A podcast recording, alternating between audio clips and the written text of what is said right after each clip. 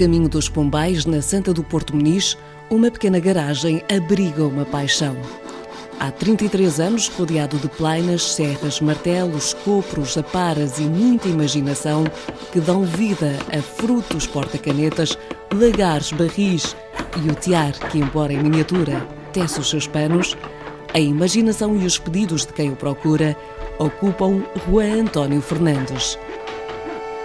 E se para grandes peças o investimento é outro, neste caso do artesanato, qualquer resto dá para um pequeno adorno. Busco a madeira nas carpintarias com um botão e vou fazendo as miniaturas. E tenho aí os pedacinhos, vai-se cortando e vai fazendo. Vê tantas coisas que imagino que tenho ideia de, de coisas pequeninhas, eh, de puxadura de gaveta até. Uh, não se esqueça de dizer, tudo o que se faz com a madeira. Tendem a ser cada vez menos os adeptos deste tipo de artesanato, já que as grandes peças são as que financeiramente recompensam. Mas no caso de Juan Fernandes, esta foi uma paixão adquirida a copiar o patrão já lá vão muitos anos e que mantém até aos dias de hoje. Não, não lhe gosto nada da miniatura, só a carpintaria de, de dinheiro, quer dizer, portas e janelas e soalhos, tetos. E, eu também gosto disso porque também sei que, que deixa alguma coisita.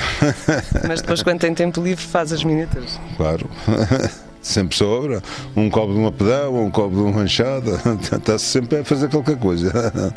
No princípio, vi-lhes a fazer, o era patrão meu, fazer um fuso, já trouxe um pedaço para casa, já fez um pequenininho em casa. Mas é a coisa, sempre fazer.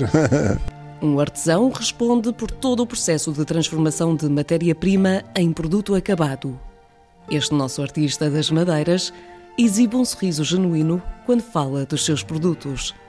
Com uma passagem por uma exposição, mas a pensar mais nas pessoas que o procuram, essencialmente para ter ou oferecer, entre outras peças, um lagar, o seu produto mais procurado, Juan deita mão à obra sempre que pode. Desde que comecei a trabalhar na madeira, sempre gostei de fazer as coisas pequenas.